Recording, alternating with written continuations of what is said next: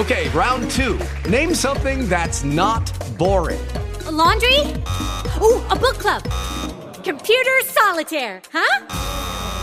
Ah, oh, sorry, we were looking for Chumba Casino. That's right. ChumbaCasino.com has over 100 casino style games. Join today and play for free for your chance to redeem some serious prizes. ChumbaCasino.com. No purchase necessary. Full prohibited by law. 18 plus terms and conditions apply. See website for details. Avete mai sentito parlare di depressione mascherata? Un tempo sulla scia di un approccio più psicanalitico e meno biologico se ne parlava molto tra noi psichiatri, fino a che poi verso la fine degli anni 90 è scomparsa. La depressione mascherata è indubbiamente un concetto controverso e secondo molti poco scientifico e mal definito. Questa strana psicopatologia, d'altra parte, è stata affrontata e descritta e chiamata in molti modi diversi, ad esempio depressione senza depressione da Kurt Schneider nel 25, depressione latente da Lange nel 1928, depressione vegetativa da Lemke nel 49, depressione nascosta o appunto mascherata da Lopez Ibor nel 1972, ma poi ancora depressione larvata, depressione da somatizzazione, disturbo ed equivalenti depressivo e molto altro ancora. Una delle caratteristiche eh, più conosciute, segnalata in particolare da Paul Kielholz, era appunto quella di nascondersi dietro molteplici sintomi somatici e di conseguenza questi pazienti si incontravano molto spesso negli studi dei medici di base. La storia ci dice poi che la maggior parte degli studiosi di quest'area di disagio mentale, e forse non è un caso, proveniva dai paesi di lingua tedesca e poi da lì il termine ha avuto particolare successo e diffusione negli anni 70 e 80 per essere poi inglobato e diluito nel concetto più generale di disturbo depressivo maggiore o forse più correttamente nella distimia, no? Certamente per chi come me è appassionato di psicopatologia e ha piacere entrare in terre di confine, no? il concetto di depressione mascherata non solo è affascinante e stimolante, ma viene spesso riconosciuto in molte persone e non solo nei pazienti. Infatti la mia saggia nonna Adele diceva spesso che con la tristezza si può sorridere e sono molte le persone che fanno così eh? e in qualche modo credo che questa affermazione, cioè che con la tristezza si possa sorridere, possa essere meglio concettualizzata e estesa in qualche maniera la psicopatologia. Ma questo significa certamente dover affrontare un problema di grande portata che di fatto va molto al di là dell'impostazione attuale della diagnosi in psichiatria e di fatto tocca un problema generale della vita umana, ovvero può esistere effettivamente una depressione che possiamo definire tale al di là e al di fuori di quelli che sul piano comportamentale possono essere descritti come elementi depressivi clinici. Con questo intendo una depressione in cui poi non sia così visibile l'ammassamento del tono dell'umore, il rallentamento psicomotorio, le turbe somatovegetative, le alterazioni del sonno, no? l'ansia vissuta come esperienza bloccante di profonda astenia. Una depressione in assenza dei classici sintomi psicopatologici. Tirando fuori concetti raffinati ed ambigui, no? come la depressione mascherata, viene da chiedersi se la schematizzazione presente nel DSM5 non sia per caso limitata e in qualche modo burocratica, lasciatemi dire con l'esplicito obiettivo di chiudere il problema della depressione all'interno di confini stretti, in qualche modo medicalizzati, che se superati certamente invaderebbero il pericoloso territorio dell'infelicità dentro il quale lo psichiatra biologico potrebbe non avere alcuna competenza. Tant'è che la psichiatria si dovrebbe occupare per suo mandato di malattia e non di benessere, soddisfazione e di felicità. Questo io lo dico spesso, ma in questo, in questo video vi voglio chiedere, mi chiedo, vi chiedo, è proprio vero che depressione e tristezza oppure felicità ed eutimia sono territori così separati? Le domande sono molte, in effetti ragionamenti da fare infiniti. Inoltre tutto questo tende a sollevare questioni piuttosto spinose, no? come ad esempio la possibilità che ne so, dell'intervento farmacologico esteso a queste forme mascherate di depressione. Ha senso? Non ha senso? Oppure il discusso tema delle terapie di mantenimento, no? che si estendono anche a episodio depressivo finito. E lo stesso discorso potrebbe essere facilmente allargato anche alle psicoterapie è indicato l'investimento economico di tempo e direi anche esistenziale di una psicoterapia rivolta al trattamento di una depressione mascherata? Personalmente in questo senso non trovo grosse differenze tra farmaci e psicoterapie o altri tipi di interventi, no? Ma a questo punto arriviamo al nucleo e iniziamo a chiederci come si manifesterebbe quindi questa depressione non visibile, questa frattura interna mascherata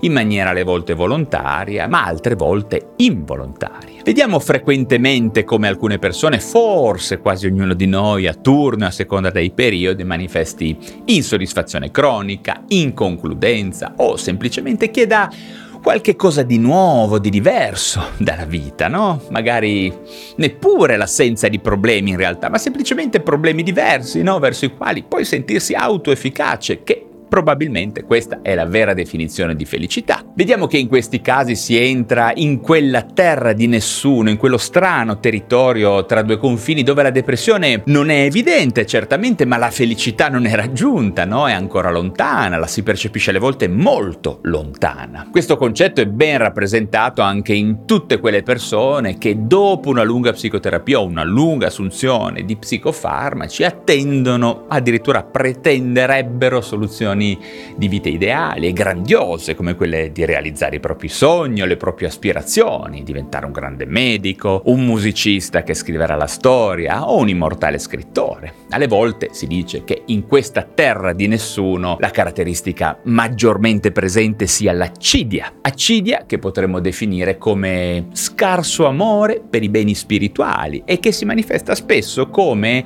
indifferenza, scarsa passione o tensione produttiva verso i nostri progetti che magari fino a qualche tempo prima ci muovevano il cuore. Sto parlando di quello scarso investimento affettivo e passionale no? che avvicina gli acidiosi pericolosamente ai depressi. Parole come scontento, insoddisfazione, infelicità possono esprimere questi vissuti di sconforto e di soffocamento, ma ci rendiamo conto che questi vissuti, situati in quella che abbiamo chiamato prima terra di nessuno, non sono appunto sintomi clinici di depressione, ma sarebbero piuttosto manifestazioni di una realtà umana, non patologica decisamente, ma che sicuramente tiene ben lontani dal godimento della realtà e quindi dalla felicità. Bene, potremmo noi curare tutto questo con psicofarmaci o con una psicoterapia? Molto spesso ne dubito, anche perché in caso di risultato positivo cosa dovremmo pensare? Che abbiamo curato dei tratti disfunzionali di umanità? Oppure che abbiamo indotto ad esempio una subeuforia, una sorta di piacevole disconnessione in una certa persona, magari dei tratti di ipersensibilità. Gli scenari sono molti e tutti da esplorare anche sul piano etico. C'è infatti un concetto innominabile, piuttosto antipatico da affermare e assolutamente poco politically correct che ha a che vedere con il detto che in melancolia veritas, ovvero che la depressione potrebbe essere in realtà lo stato d'animo di chi effettivamente vede con chiarezza la tragedia umana e in fin dei conti la tragedia di tutto l'universo. Per cui quale potrebbe essere la soluzione alla tragedia umana? Il nostro caro professor Romolo Rossi, no, della nostra scuola genovese, che spesso cito e che è diretto responsabile responsabile di molte delle mie prospettive, ci parlava spesso di come la reale felicità umana potrebbe risiedere in una sorta di micromaniacalità, di fatto in una piccola psicopatologia innocua, no? una specie di tono dell'umore solo lievemente elevato al di sopra della norma che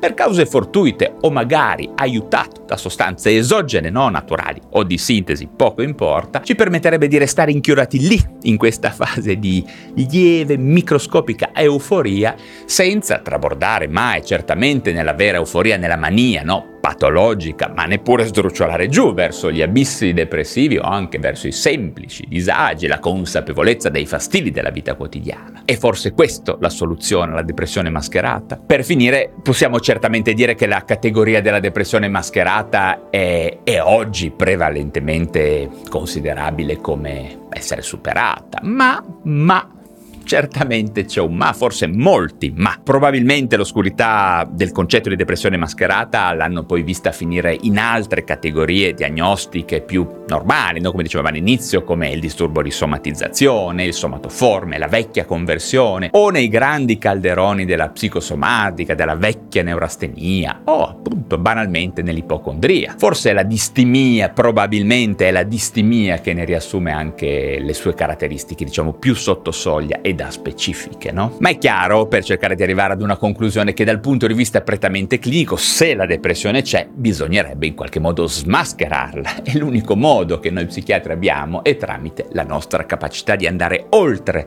l'assettico esame obiettivo e di rilievo scientifico del comportamento e dei dati oggettivi, no? Per cercare di entrare nel campo vastissimo e complicato del vissuto e quindi della relazione tra noi e il nostro paziente. Solo in seguito potremo forse e sottolineo con prudenza, intervenire con i nostri mezzi farmacologici, psicoterapeutici, biologici, digitali, insomma con tutto il nostro armamentario. Altrimenti se la depressione non può essere smascherata e resta quindi tra le pieghe dell'inconscio o semplicemente tra le possibili ipotesi diagnostiche di uno psichiatra, occorrerebbe per così dire lasciare scorrere il fiume verso valle e fare in modo che le persone vadano avanti nella loro vicenda umana, nelle tribolazioni, negli eventi, verso il tentativo di sistemare il loro mondo interno tramite certamente l'elaborazione della perdita, l'aumento di consapevolezza, l'accettazione dei propri movimenti depressivi alle volte ed il processo molto importante di recupero della creatività e delle passioni, che forse sono i reali no? elementi imprescindibili della felicità. Certamente, come nuovamente ci ricordava eh, sempre il nostro professor Rossi, tutti coloro che non tollerano la frustrazione non sono in ultima analisi considerabili sani di mente, mente, perché la frustrazione è in ogni piega della nostra vita, dalla mattina sino alla sera, così come d'altra parte non è sano di mente neppure chi non sa piangere o esprimere adeguatamente il proprio vissuto nella relazione con gli altri. Ma questi sono problemi che stanno indubbiamente al di fuori della psicofarmacologia e forse anche di molte psicoterapie moderne, focalizzate peraltro giustamente su obiettivi precisi e condivisibili che necessariamente lasciano però a margine il complesso e forse irrisolvibile problema della felicità di noi esseri umani. With lucky landslots, you can get lucky just about anywhere. Dearly beloved, we are gathered here today to. Has anyone seen the bride and groom? Sorry, sorry, we're here. We were getting lucky in the limo and we lost track of time. No, Lucky Land Casino, with cash prizes that add up quicker than a guest registry in that case, I pronounce you lucky.